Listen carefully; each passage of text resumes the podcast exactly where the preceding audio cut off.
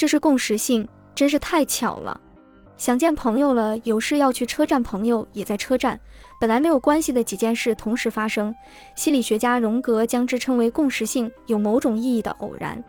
也就是说，如果能从偶然中找到某种意义，那就是共识性；如果找不到，那就是单纯的偶然。偶然遇见了刚好想见的朋友，那就是共识性。正想着今晚好想吃咖喱呀。回到家就发现晚饭有咖喱，给朋友买的生日礼物刚好看到有人带着同款，这些都是共识性。